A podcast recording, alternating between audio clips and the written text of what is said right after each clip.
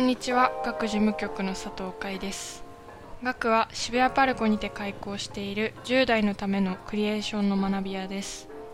そんな学が運営するこの番組学人では第一線で活躍するいろんなジャンルのクリエイターと10代が語り合い自分と違った考え方に触れ新しい学びとクリエーションについて考えていきます。本日はクリエイターゲストとして映画監督写真家の枝優香さんをお招きしています。普段映画やドラマだったり映像をメインで監督演出をしています枝優香です。えーと、今日はよろしくお願いします。お願いします。はい、えー、そして本日は10代ゲストとしてつくしさんとゆなさんにお越しいただいています。よろしくお願いしますお願いします。はい、じゃあお二人にも自己紹介していただきたいと思います。じゃあまずつくしさんからお願いします。はい、大学で演劇の演出の勉強をしています。大学2年の茂木つくしです。えっと、歌を歌うことといろんなことについて自分の中で考えたりすること、それを言語化したりすることが好きです。高校では3年間ミュージカルをやっていて、演者をやって演じることだったりとか、その中で演出をしながら作ることの楽しさを実感していました。えっと、先日の5月の3日、4日で、自分が演出家として初めて演劇の、小劇場で演劇の自主公演を打ちました。演劇の演出の勉強はしてるんですが、やっぱり映像の演出にしかできないことをこう考える機会も増えてきて、映像の演出だったりとか構成についても興味を持って、このトークセッションでたくさん勉強したいなと思っています。よろしくお願いします。はい、よろしくお願いします。えー、続いて、じゃあ、ゆなさんも自己紹介お願いします。はい、えー、はじめまして、村田ゆなです。現在、高校3年生の17歳です。群馬に住んでて、今は映画監督を目指しています。私は中学3年生の時に初めて映画少女開校を見てからずっと江田さんが憧れなので、今日はすごく緊張してます。以前、一度だけあの地元の映画館で江田さんとお話ししたことがあるんですけど、その時はもう本当にガチガチになっていたので 今日はもうちょっとちゃんといろいろ話せたらいいなって思います。よろしくお願いします。はい、よろしくお願いします。えーと、今回はあの10代ゲストの2人がそれぞれまあ演劇とか映画とかそれぞれの分野でもうすでにいろいろ活動をし始めている人たちなので結構まあそれに自分たちの活動に応じた質問っていうのがいろいろいただいていて今回はあのお二人それぞれこう前半後半に分かれてあのいくつか質問していくスタイルでいこうと思います。じゃあまずつくしさんから今回枝さんにどんなことを聞いてみたいですか？はい、えっと、私から大きく分けて3つあるんですが、えっと、まず1つ目の質問は自分がどんな感情を抱いた時にあこういう作品を作りたいとかいう発想だったりアイデアが浮かんでそれを作品作りにつなげていくのかっていうのが気になったのでちょっと質問してみたいです。どういういや、でも、私は基本的にはネガティブな感情というか、ネガティブなものにぶつかった時に生まれるというか、なんか基本的にものづくりすることにおいて多分欲求不満からものを作っていて、なのでこう逆に言えば満たされてる状況の時ってあんまり何かを作りたいっていう気持ちにならないんですね。だから、なんですかね、世の中でなんでこんなことが起こってるんだろうっていう怒りとかもあるし、単純に自分の生活の中で寂しいなって感じたり、なんか傷ついたなってこととか、なんかそういう負の感情から、負の感情が現れると、こう、その感情と向き合う時間ができるじゃないですか。なんか楽しいとか幸せの時って、感情と向き合うっていうよりは、その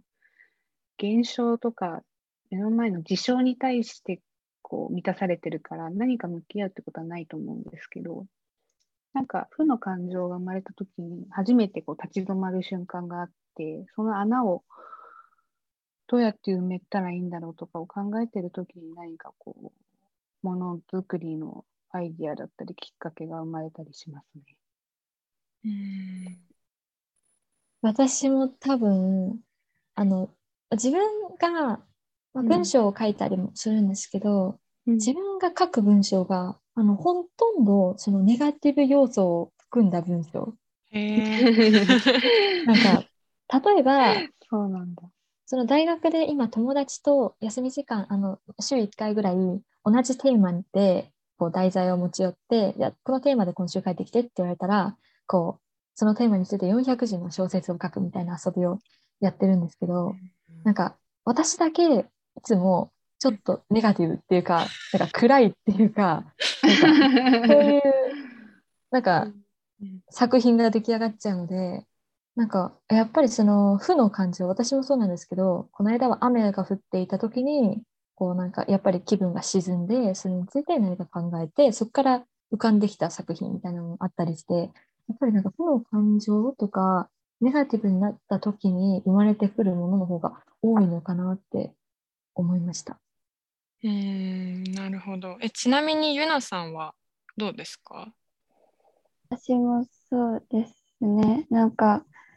特に前の作品なんかは、うん愚痴、愚痴を書くような感じでうん、ずっと台本書いてたりとかうん、なんか、ずっと何かが溜まってるけど、なんか、私の場合は、思っても、こう思ってることってちょっと自分性格悪いのかなって思ったこととかを、うん。なんか結構、なんかいろいろぐるぐる考えちゃう人なので、そういうことが割と作品には出やすいのかなとは思うんですけど、なんか最近、その、こう負の感情を抱いたときにうん、これが作品に使えるかもっていう、こう、考え方を普段から持ちすぎて、純粋にこう嫌だなって思ったりとかを受け止められなくなってきてる気がして、そういうのってありますか、ありますよ。なんか、基本的に全部やっぱり仕事っていうか、そういうものが中心になって今生活が出来上がっちゃってるところがあって、うん。まあ、でもこれは多分みんなそうだと思うんですけど、ものを作ってる方は。なので、こう、何か嫌なことがあっても、どこかでそれを美味しいと思ってる自分がいたりとか、でもその美味しいと思ってる自分に対してさらにまた、マイナスな感情が生まれてを、こう、ずっとこう重ねてってるっていうところもあるし、でも、うーん、なんか、作家であればあるほど多分、自己対峙していかなければならないと思うので、それはなんか悪いことではないと思ってますね。はい。逆に私は、あの、うん。その、この間もすごい悔しいっていうか、人には多分これは口に出してはいけないん。だけど、もうその場では納得しなきゃいけないけど、でも、納得できない悔しさみたいなものを抱いた時があって、学校で、その、やっぱり演出をとっていると、周りも演出を頑張りたいと思ってる人がたくさんいるので、その中でこう、どうしても、なんだろうな、目立つ人とか、こう、中心に立つ人みたいなものを決めなきゃいけない時があって、その時に、まあ、悔しいなって思った経験をした時があったんですけど、逆にその悔しさを誰にも言えない、これ多分言ったらダメだと思った瞬間、あ、これを書けばいいんだなって思って、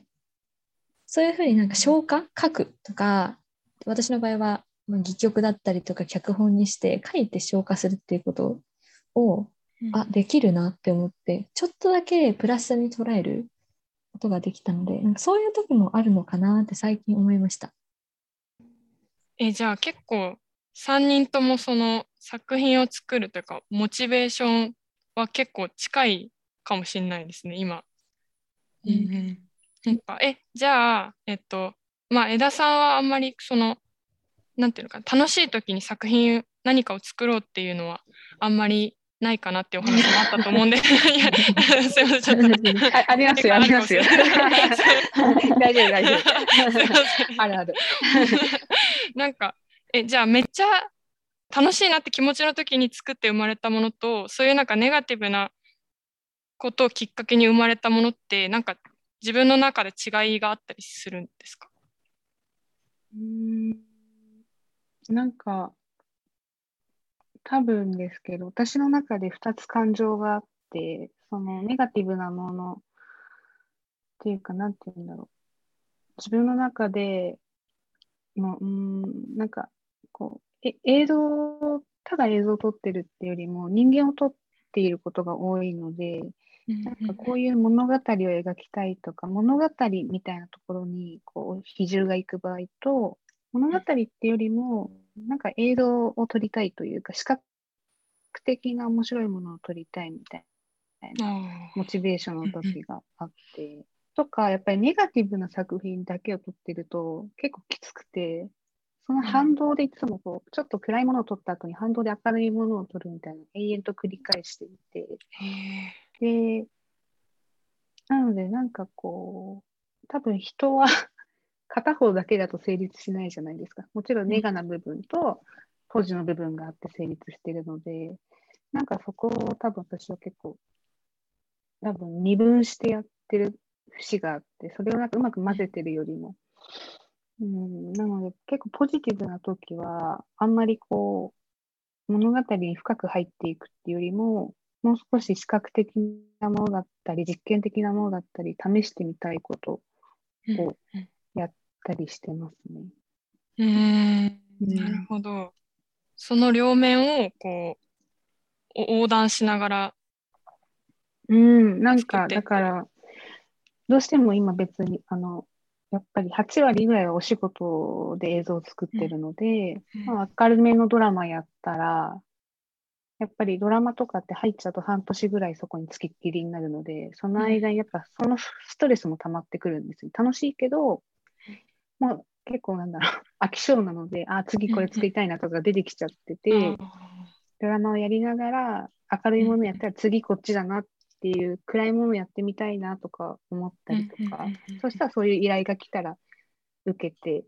でも暗いのやり続けてると心がしんどくなってきて、ああ、ちょっと逃げたいなみたいになって明るいのやってみたいな感じですね。なるほど。うん、え面白いな。え、すいません、なんか私ばっか聞いちゃって申し訳ないですけど、なんか一個だけあの、その映像作品を作られてる時と写真を撮られてる時ってまた違いますか？その感覚は。うん、全然違くて、なんか、うん、まあでも、そもそもの、なんだ、いろんなものが違うじゃないですか。かかってる時間とか、労力っていうものが、やっぱり別に比べるわけじゃないんですけど、写真の方がもう少しライトにできるというか、やる仕事も少ないというか、私の場合、脚本も書いて映像監督して編集室まで入ってとかをやらなきゃいけないので、やっぱり一つの作品やるにしてもものすごい時間かけてやっていて、うん、でも写真っていうのはどっちかっていうと現場の時間はすごく短くて、もっとこう、何ですかね。うん、例えばドラマとか、じゃ映画やりますってなったら、初期衝動から完成までがめちゃめちゃ長いというか、うん、なので、初期衝動だけで保つことができない持続性っていうか、うん、やっぱ疲れてきちゃうので、そこに何か自分がものすごい興味がある情報をたくさん入れて、自分のモチベーションをずっとこう高い状態でいなきゃいけないんですけど、うん、写真ってその初期衝動からシャッターを押して世に出るまでがものすごい短いので、うん、なんかこう、短期間的な欲求だったり、最近興味があるものとか、こう直近の自分を出しやすくて、逆に映像の場合はもう直近とかの情報もありますけど、多分、信念みたいなものとか、うん、どうやっても自分が揺るがなく思っているものみたいなものがどうしても軸に来てしまうというか、多分そうじゃないと、モチベーションを保ってられないっていうのは、うん、なんかこう、うん、ちょっとアスリートみたいなとこがあって、精神状態が。自分の精神状態が良くないと良くないものが出来上がっちゃうので、そうですね。だから向き合い方がそもそも違うので、写真っていうのはもう少しなんかこう、今の私に一番近いとか、その時の私の鮮度みたいなものが多分載ってる気はします。うん、なるほど。ありがとうございます。じゃあすいません、つくしさんにお戻しします。はい、いや今すっごい共感するっていうポイントがあって、あのモチベーションを保つのが難しいっていうのが本当にそうだなと思っていて私も自主公演演出で入ったのが多分5月の上旬ゴールデンウィークにの劇場を取りましたって言われて多分動き始め本当に本格的な動き始め1月とかだったんですけど1月とかから脚本上がってきてそれに対して演出プランを考えてからでそれ稽古をどんどんやっていって演者に対してこういう要求をしてみたいなものをずっとほぼもう週3ぐらいでこう考えてずっと人と向き合って作品と向き合っていくっていうのは本当に大変でなんか初めて 本格的にその一人でその演出をしていろんな人にこう指示を出して自分の頭の中を言語化して伝えるみたいなものをずっとやってきたのでその本当にモチベーションがどうしてもやっぱり下がっちゃう時はあってその向き合い方っていうか作品に対しての向き合い方もそうだし役者に対してもそうだしなんかその辺なんか自分まだまだだなって、なんかモチベ下がっちゃうってまだまだだなと思ったので、なんか枝さんも下がるんだなと思って、ちょっと共感して嬉しかった ありました？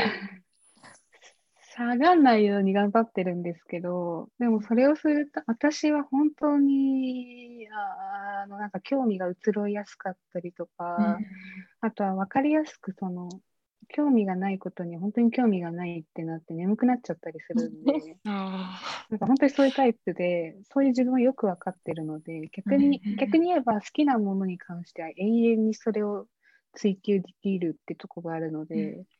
その自分が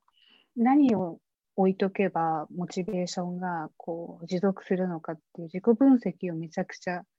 して、なんかお仕事受けるときとかお仕事なのであの趣味だったら放置していいんですけど、うん飽きたらやめようとかができないことなのでお仕事として自分の一番良い状態でパフォーマンスするためにはじゃあ今回のお仕事において何をこうモチベーションにしようかなっていうのをやっぱ眺めて例えばあこのキャスト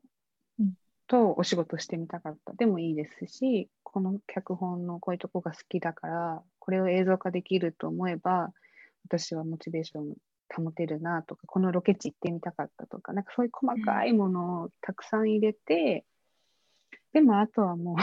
あのなんか本当にスポコンみたいな考えでーうん。あのもう自分を追い詰める。前やった作品よりもクオリティが低いものは絶対作れないから過去のじなんかこう私はその他の人とをライバルだと思ったことがあんまないので過去の自分をどう超えられるかみたいなことしか考えてなくてうん。なんで過去にこれができたのになんで今回とかっていうのは嫌なので過去の自分より頑張ってんのか頑張ってないよなみたいな感じとかなんで今なんか余裕がある自分が許せないとかをなんかどんどん 追い詰めていきます。あうんそういう感じなんでなんかこう苦しい働き方してますよね。楽しめばいいのに。うんうんうんなんか私が映画撮った時は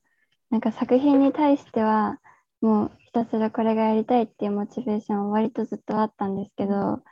なんかいざやるってなったらそのこれを撮影するまでの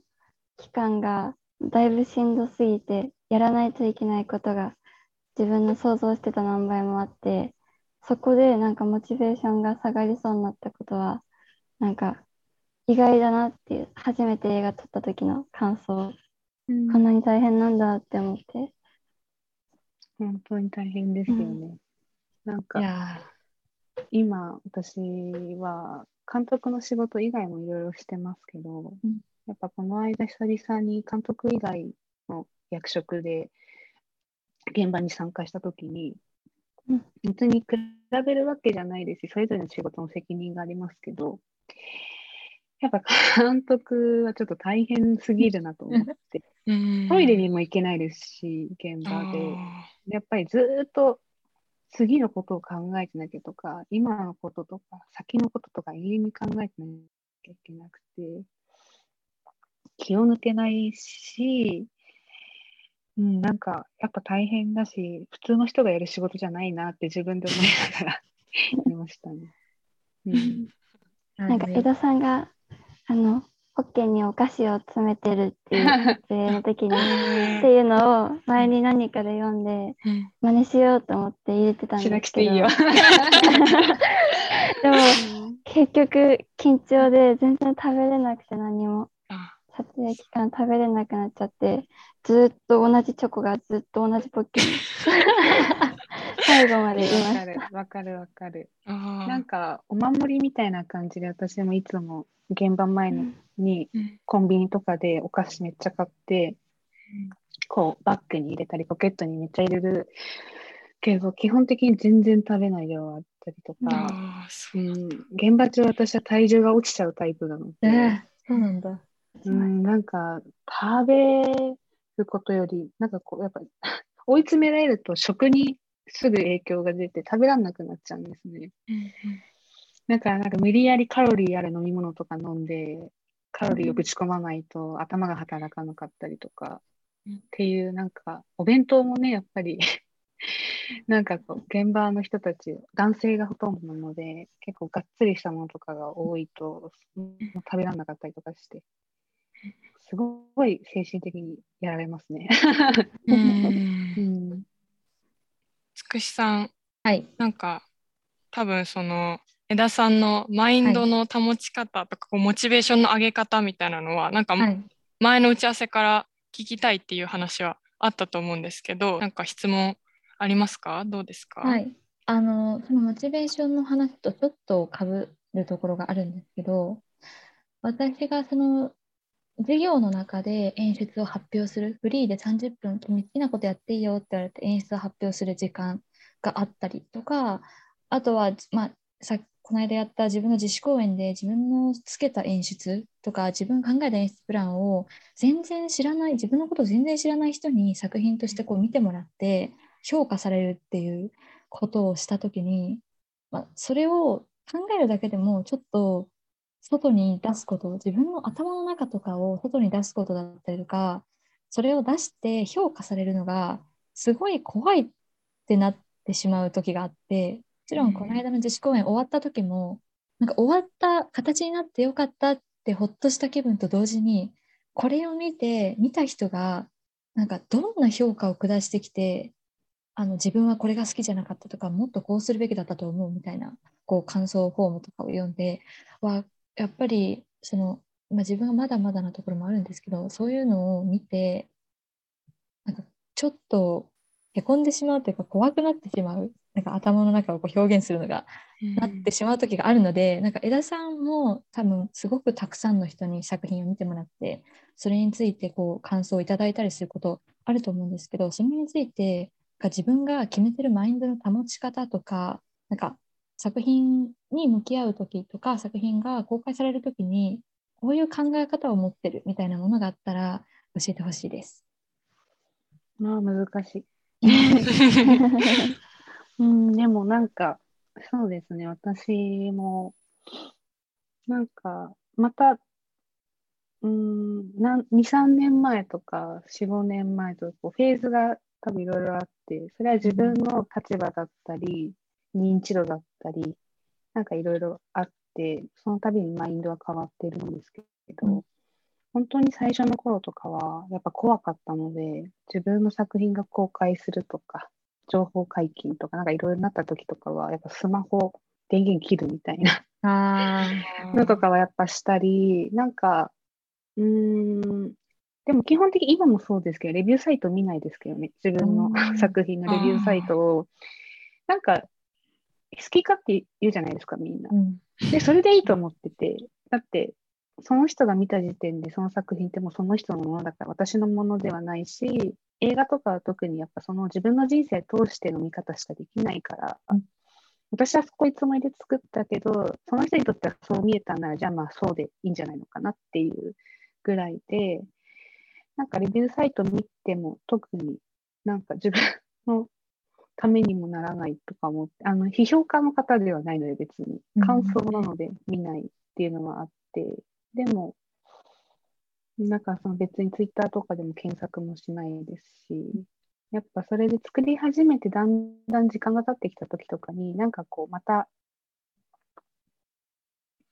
同時に SNS とかもこうわーってこう広がっていった時期で、その時とかは、なんかまあ、いろんな作品、例えば炎上まではしないけど、なんかこうファンが多いものの作品だった時とかに、こうファンの方がこう、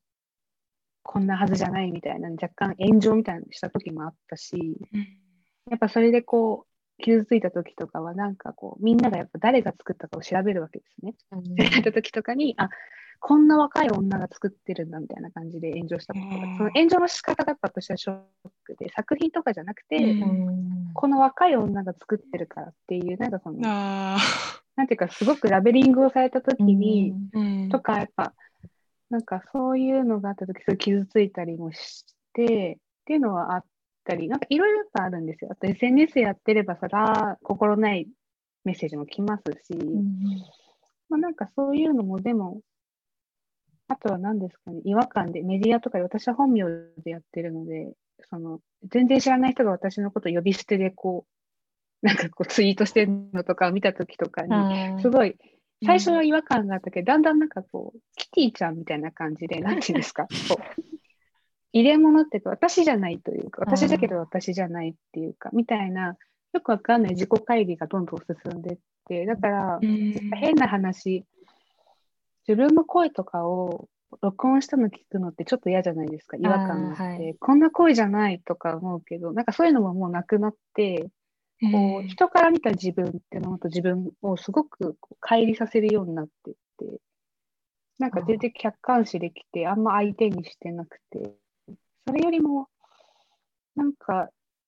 なんですかね、人に伝わったか伝わってないかとかもあんま気にしてなくて、自分がやりたいことをしっかりできたかどうかしか気にしなくなった。ので、なんか、もちろん出した結果のレビューとか評価とかはいろいろありますけど、その時自分が納得できてればいいですね。なんかそこで自分が言い訳したくなったり、なんていうか、うん、自分の作品を隠したくなるような気持ちがある瞬間が一番嫌なので、誰に何と言われようが、別に私はこの作品が一番好きで、私が一番宣伝しますっていう気持ちでうん常に作ってます。だから自分が見たいものしか作らないって決めてますね。うんなんか人から言われてへこんじゃう時とかは、思い当たる詩があったりするからって思ってます。うんあどこかで。うん、なので、思い当たる詩がなくて、誰かが何と言おうと、は？ってできる時っていうのは、自分が一番その作品を愛せてるので、一番健全な状態というか、だからそこまで自分を追い込みますね。うん胸を張れない作品を誰かに見てもらって、いいでしょって言って、物を売ることはできないので、うんうん、なんか、っていう風な感じかもしれない。うわー、刺さりました。すごく。刺さりました。やっぱ。いや、あの、次、もうやりたい作品があって、次にうん演出したい作品があって、この間の自主公演では、その、脚本から違う人に頼んでいて、その脚本が上がってきて、それに対してつけるっていう状態だったので、その自分が、そのちょっと言葉は違うかもしれないんですけど、その自分がもともとやりたかった、すごくやりたかった作品っていうわけじゃなかったんですよ。なんですけど、その次いややりたいなって思ってる作品は、もう、もともと舞台だったものが映像化をしていて、本も出ていてっていう、すごくこう、多分おそらくファンが多いであろう作品を私は舞台で演出したいなってずっと思っていて、なんかそれをやりたいなと思ってたんですけど、なんか今のそれでその演出をつけることを考えたときに、絶対多分叩かれるなっていう、もちろんその大学生がその演出をするっていうこともそうだし、なんかファンが多い作品っていうのに絶対叩かれるし、多分いろんな意見来るんだろうなって思って怖くなっちゃったところあるんですけど、確かに今の話を聞いて、自分が納得最上級頑張って、これ超いいでしょっていうものをなんか世に出せれば、それで満足できれば、確かになんかそれがもう自分の中で最高というか、なんか他の人の解釈、人の好みを気にする必要は確かにないなと思って、ちょっと本格的に早く動きたいなって思いました。よかったです。よかったよかった。うんうんいやそうですよねなんかまあもちろんその映画とか演劇とかに限らず本当に何か作るってすごいそういうまあ一種の責任というかが生まれてくるものだなって本当に話聞きながら思ってやっぱ学ってまあお二人は今回こう映画作ってたりとか演劇に携わってたりする2人なんですけど結構まあ音楽やってたりとか、まあ、それこそ写真やってる子もいるしとかいろいろこう、まあ、イラストこう SNS に上げてる子とかいろんな子がいてなんかやっぱりみんなその発信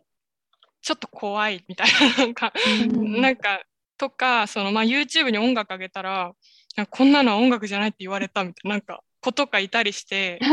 なんかマジみたいななんかそんなこと言うのみたいな感じで、まあ、聞くと思っちゃったりするんですけどやっぱそういう中でこれからこうものづくりをしていかなきゃいけないんだなっていうのもすごいしみじみ思ったりするのでなんか今の話は本当になんかもの作ってるわ若い世代とかね10代の子たちが聞いてほしいなとかすごい思ってたんですけど、まあ、そんなところでちょっと前編がちょうど前編が終了ぐらいの時間になってきたので一旦ここでじゃあミニコーナーを挟ませていただいてもよいでしょうか。はい、はい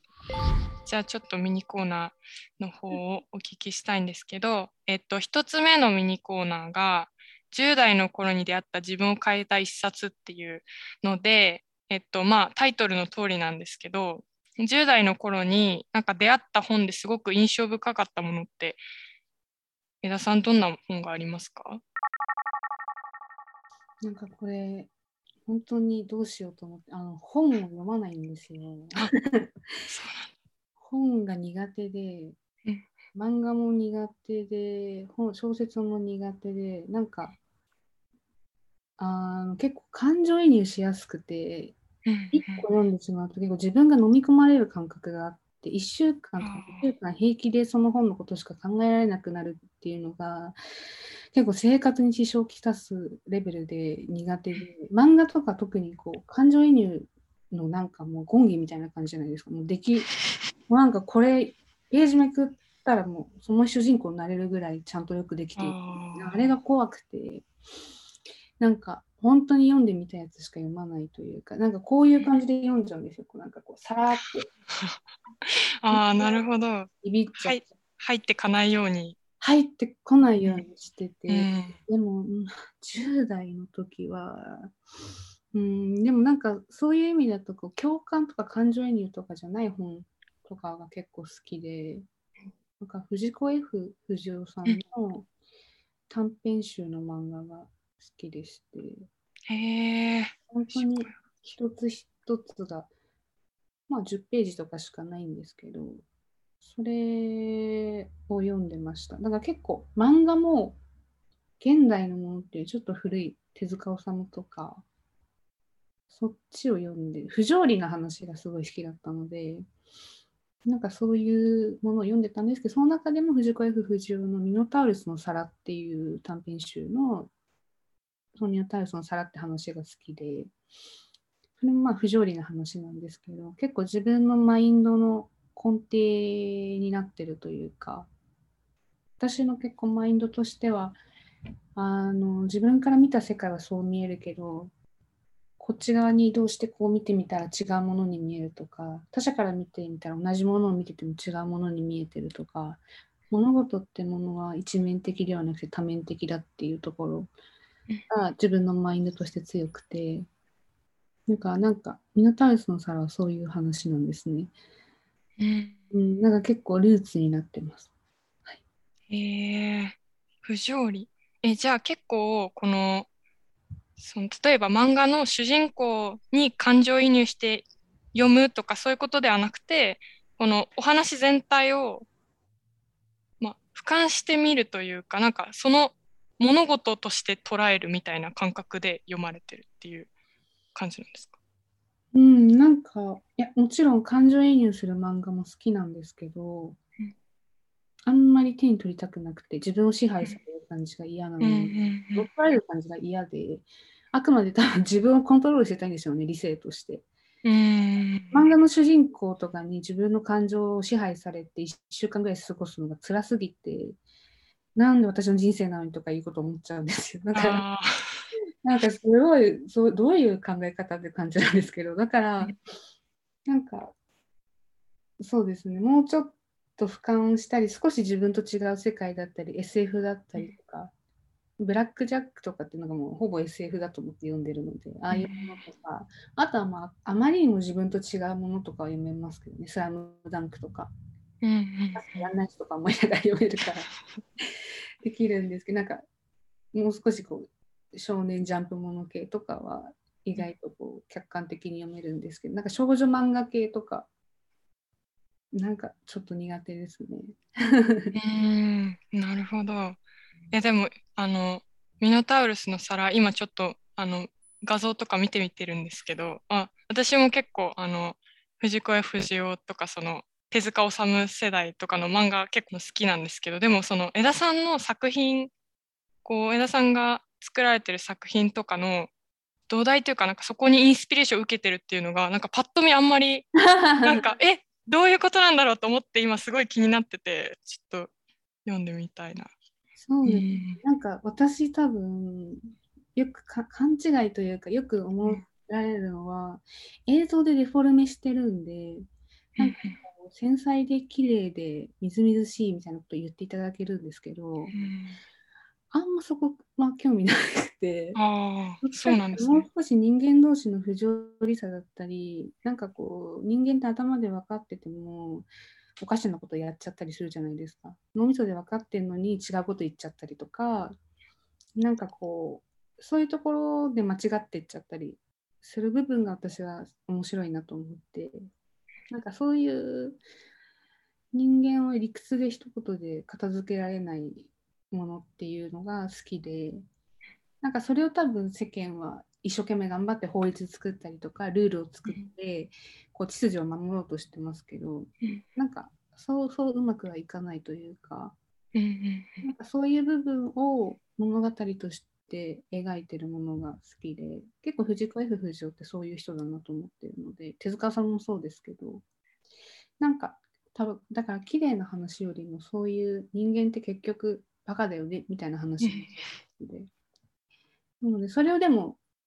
私の好みの映像はこういう好みだから、それをくるんでやって、なんかパッと見はそういう風に見えるけど、話としては意外と不条理な話を書いてたりするので、が好きだったりします。えー、面白いですね。えー、江田さんの江田さんの映像とかが好きな人それこそゆなさんとかあの 藤子 F 不二雄ぜひ読んでみてほしいっていうかどんな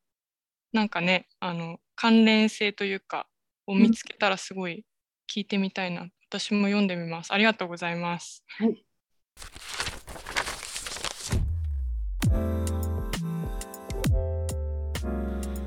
回はクリエイターゲストに映画監督写真家の枝優香さんをお招きし